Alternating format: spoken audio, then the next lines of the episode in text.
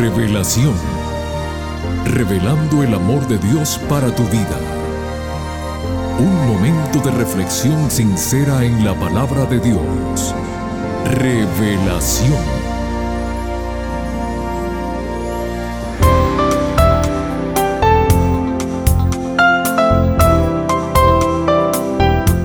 Saludos querida familia del programa Revelación. Aquí nuevamente con ustedes su amigo Noé Álvarez para expresarles mi agradecimiento por su sintonía el día de hoy y decirles a todos muy bienvenidos.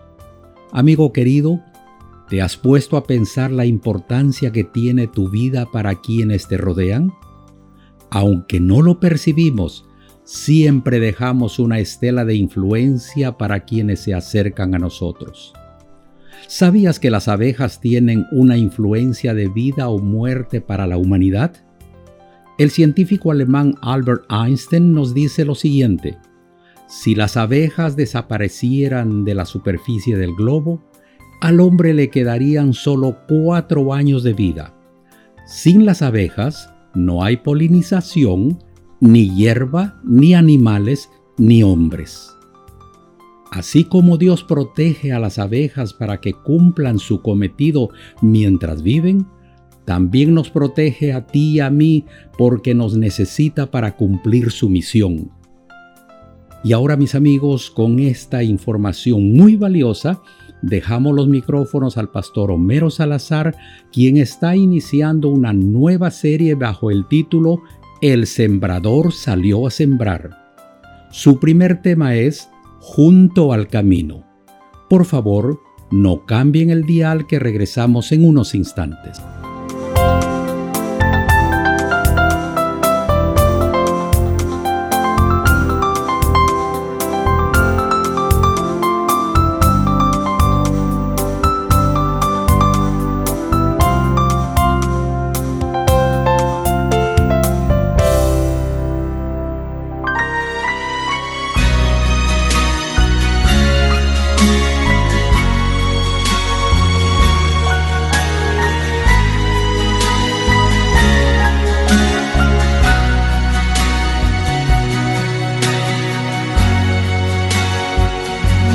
Dos caminos distintos, muy distintos, son tan diferentes, nada se parecen. Solo hay dos caminos, solo hay dos lugares,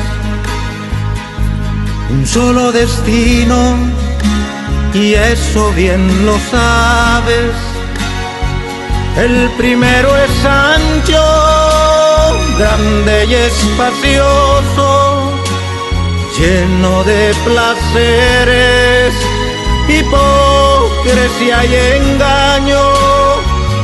El otro es angosto, la puerta es muy estrecha, muy pocos la encuentran, pocos la desean.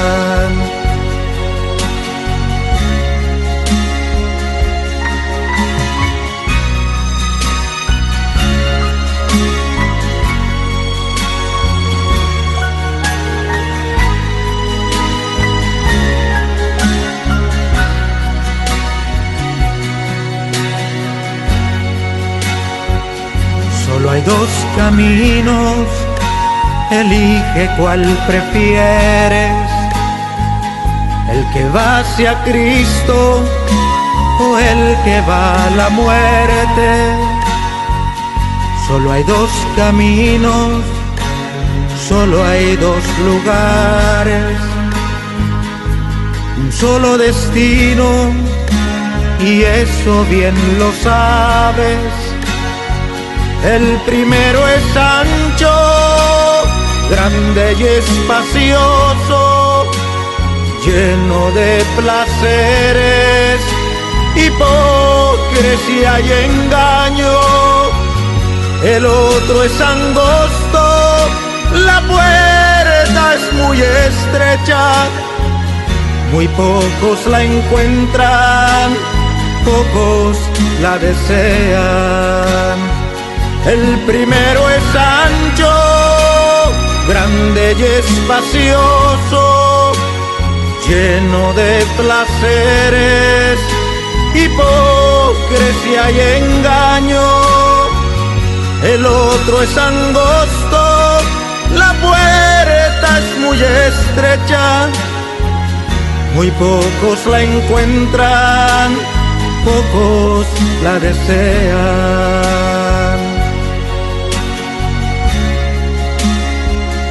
Solo hay dos caminos, elige ya el tuyo, el final se acerca y Jesús muy pronto volverá. Solo hay dos caminos y existen dos puertas. Yo elegí el angosto, dime tú. ¿Por cuál entrar?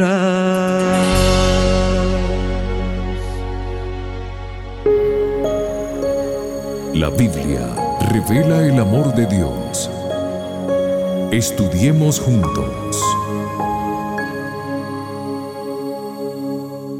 Hola, hola, ¿qué tal familia querida? Les saluda su pastor Homero Salazar. Qué bonito estar juntos nuevamente para abrir la palabra de Dios y para crecer juntos, iniciando esta nueva serie que hemos titulado El sembrador salió a sembrar. Y en esta oportunidad vamos a concentrarnos en una de las parábolas más hermosas, más famosas que el Señor Jesucristo enseñó durante su ministerio terrenal. En esta parábola vamos a ver la enseñanza magistral sobre la respuesta del hombre hacia la palabra de Dios. Así es que vamos a utilizar la Biblia quiero leerles rápidamente la parte de esta parábola que me interesa y que quiero compartir con ustedes. Está en San Lucas, el capítulo 8, los versos 4 al 15. Dice la palabra de Dios así. Juntándose una gran multitud y los que de cada ciudad venían a él, les dijo por parábola, el sembrador salió a sembrar su semilla. Y mientras sembraba, una parte cayó junto al camino y fue hollada, y las aves del cielo la comieron. Otra parte cayó sobre la piedra y nacida se secó, porque no tenía humedad. Otra parte cayó entre espinos, y los espinos que nacieron juntamente con ella la ahogaron. Y otra parte cayó en buena tierra y nació y llevó fruto a ciento por uno. ¡Wow! Esa es la primera parte de la parábola, pero yo quiero mostrarles un poquito el contexto histórico, en el contexto en el que el Señor va a hablarnos esta parábola. El contexto lo presenta prácticamente Mateo en el capítulo 13. En otras palabras, el contexto es que Jesús ha estado recorriendo con sus discípulos el extremo norte del mar de Galilea, ha estado visitando algunas poblaciones importantes como Corazín, como Bexaida y Capernaum. Estas ciudades han estado oyendo a Jesús y han aprendido muchísimas cosas sorprendentes de lo que Jesús les ha enseñado. Pero también no solamente lo han oído, han visto los milagros, las sanidades, inclusive la resurrección de muertos y también cómo el Señor Jesús ha tenido poder sobre el diablo, sacando demonios. Ahora los fariseos, han estado reaccionando negativamente a todo esto. El comentario que corría por las calles era, ¿este es el hijo de David o es el hijo del diablo? Han puesto en tela de juicio a Jesús. Ese es el contexto. Y saben una cosa, estas ciudades, de alguna manera, y los habitantes influidos por los fariseos, aunque había mucha gente sincera buscando a Jesús, han estado cuestionando, motivados por el celo, por el odio de los fariseos contra el Señor Jesús. Por eso cuando Jesús va a la orilla del mar, sube a una barca y empieza a compartir la palabra, los discípulos están junto a Jesús como protegiendo en cierta manera al Señor. Y entonces Jesús va a abrir su boca y va a enseñar. Los discípulos piensan que el Señor va a volver a hacer lo que siempre hace, un sermón bien cincelado, con una o dos ilustraciones rústicas para las personas más sencillas, o alguna mención sobre el Antiguo Testamento para la gente un poco más letrada. Y por supuesto va a terminar el Señor con algún llamado poderoso, como lo suele hacer. Pero en realidad eso no es lo que hace el Señor. Él empieza a hablar y a decir esta parábola que acabamos de leer. Y entonces allí es donde Jesús está diciendo cosas que parece que algunos que están oyendo no las van a entender. Porque Jesús está seguro de que ya les ha explicado las cosas directamente a toda esta región y no han querido entender, sobre todo los fariseos y los escribas. Y por eso Jesús está utilizando ahora una parábola. Todos han escuchado las verdades que Jesús ha estado predicando y no las han querido oír. Por lo tanto, Jesús está bastante triste por esto. Entonces va a utilizar este método, el de las parábolas.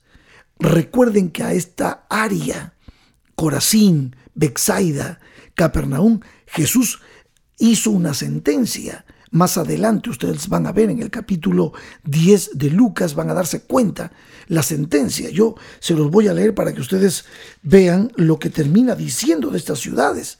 Jesús Ay de ti, Corazín. Ay de ti, Bexaida. Estoy en el capítulo 10 de Lucas, verso 13. Dice que si en Tiro y en Sidón se hubieran hecho los milagros que se han hecho en vosotras, tiempo ha que sentadas en silicio y ceniza se habrían arrepentido. Por tanto, en el juicio será más tolerable el castigo para Tiro y Sidón que para vosotras. Y tú, Capernaum, que hasta los cielos eres levantada, hasta el Hades serás abatida. Es que el que a vosotros oye, a mí me oye. Y el que a vosotros desecha, a mí me desecha. Y el que me desecha a mí, desecha al que me envió. O sea, estas palabras son fuertes, las que Jesús está diciendo. Es en este contexto con esta gente que ha estado rechazando a Jesús, sobre todo, menciono a los fariseos, a los escribas que han estado movilizando ese rechazo, es que Jesús justamente lanza su parábola. Saben, amigos, personalmente a mí me encanta decir que una parábola es un pedacito de la sabiduría divina envuelto en la cáscara de una historia terrenal. Qué lindo eran recursos retóricos que eran usados comúnmente por los rabinos, con el fin de enseñar alguna verdad en forma más clara. En esta parábola que la conocemos como la parábola del sembrador, el énfasis no radica en el sembrador. El énfasis está colocado en la semilla y sobre todo en las cuatro clases diferentes de terrenos donde cae la semilla. Por lo tanto, aquí vamos a tratar de profundizar un poquito acerca de lo que el Señor Jesús nos quiere enseñar con relación a esta parábola y a este primer terreno que es la semilla que cae junto al camino. Jesús normalmente explica de manera clara que no todos los que escuchan las buenas nuevas del Evangelio se salvan. Y es por eso que entendemos que cada persona tiene una respuesta propia. Cada ser humano que tiene su propia experiencia, va a responder a esa semilla de la manera en que está su corazón, está su situación. Y me gusta mucho pensar que cuando la semilla cae, la productividad de esa semilla depende definidamente de la receptividad del suelo. Entonces, quiero que ustedes vean un poquito aquí lo que nos dice el momento en que el Señor explica. Vamos a hablar solamente esta parte, voy a leerles para que ustedes vean la explicación que Jesucristo da con relación a la semilla que cae junto al camino. Dice, vuelvo a leer, estoy en el capítulo 8 de Lucas, verso 5. El sembrador salió a sembrar su semilla.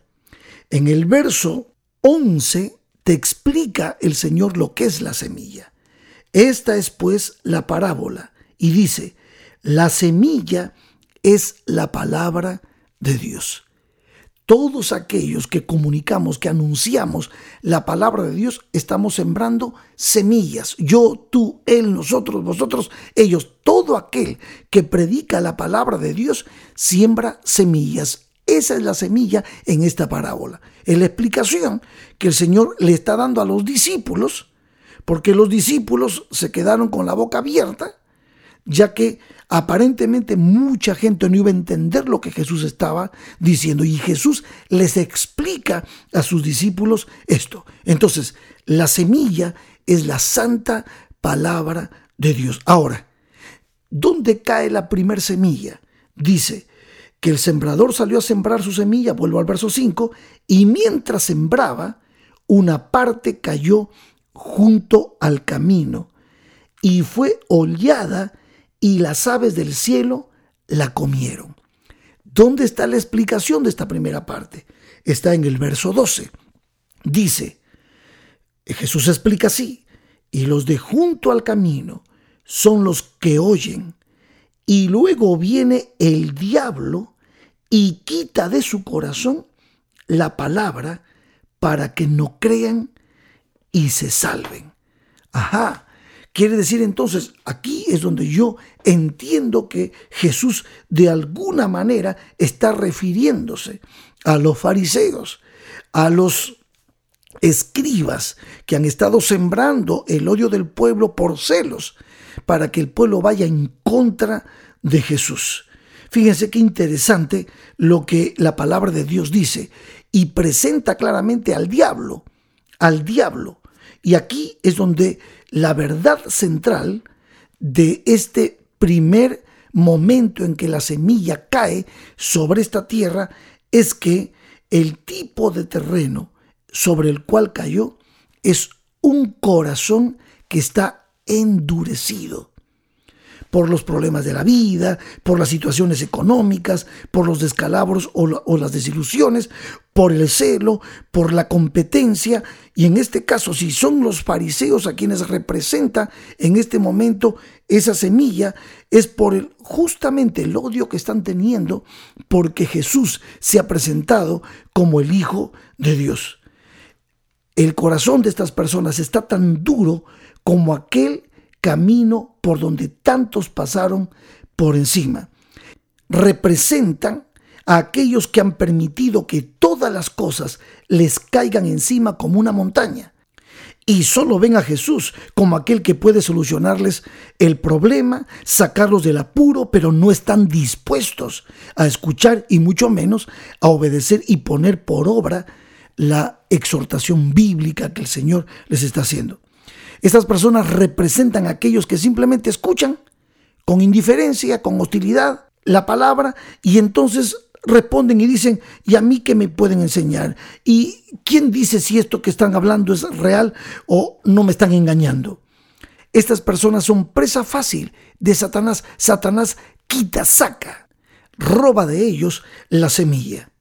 Pero la palabra de Dios nos dice en Proverbios 28, 14, Bienaventurado el hombre que siempre teme a Dios, mas el que endurece su corazón caerá en el mal. Estas personas escuchan la palabra, pero inmediatamente viene Satanás, Lucifer, y los persuade para qué? Para desistir.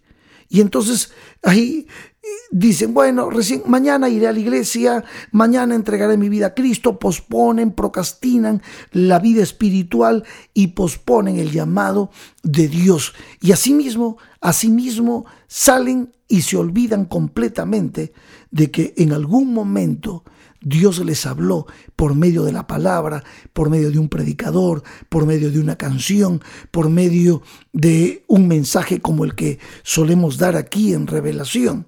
Y entonces esas personas se cierran por completo y no permiten que la semilla de raíz y pueda salir adelante dando fruto a ciento por uno.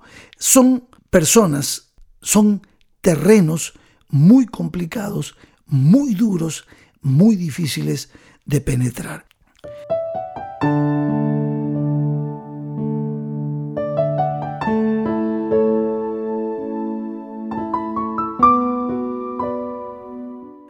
Querido amigo, querida amiga, no sé cómo está tu corazón en este momento. Ya hace mucho que posiblemente nos sigues, estás escuchando este mensaje que te damos a través de este programa Revelación que revela el amor de Dios para tu vida. Lo que te puedo decir es que si el Espíritu Santo ha estado sembrando en tu corazón la semilla maravillosa de la palabra de Dios, no permitas que tu corazón sea como el terreno junto al camino. No cierres tu mente al llamado de Dios. Deja que el Espíritu de Dios obre en ti, te convenza de pecado, te convenza de justicia, te convenza de juicio y tú puedas empezar a saborear junto a todos los cristianos, a los creyentes, de las bendiciones maravillosas que Dios te puede dar. Tienes que evaluar cómo está tu corazón y tienes que tomar la decisión personal, y eso solamente lo puedes hacer tú, de llegar a ser buena tierra, tierra cultivable, tierra que pueda dar fruto y esa semilla pueda producir en ti las bendiciones maravillosas que Dios tiene para cada uno de aquellos que han decidido ser un buen terreno. Dios te bendiga en tu caminar diario. Espero que todo lo que estamos compartiendo y predicando por medio de revelación sean semillas que se han sembrado en tu corazón y podamos ver esos frutos de vida eterna en tu vida. Que Dios te bendiga.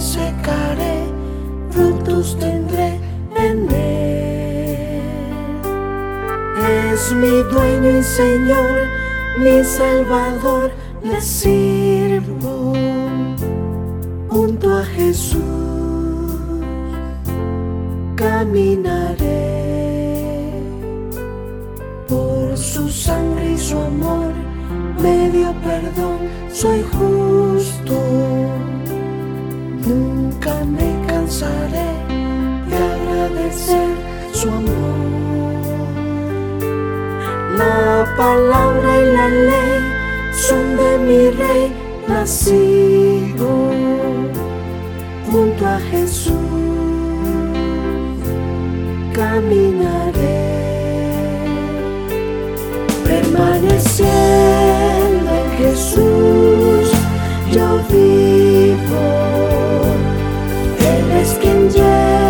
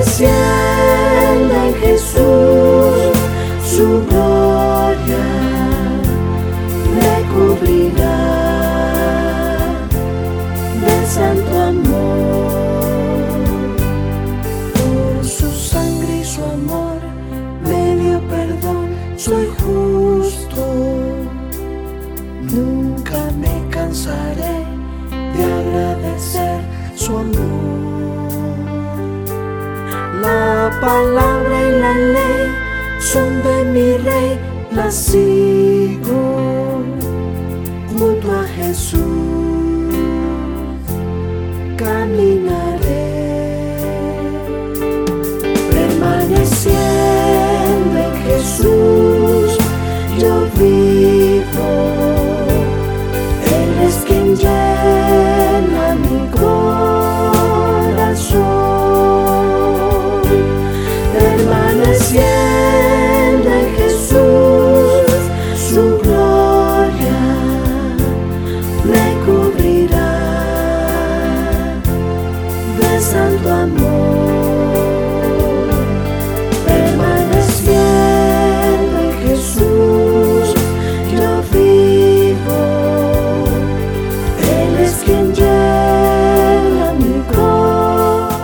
Amigos queridos, lamentablemente el tiempo por hoy se está terminando.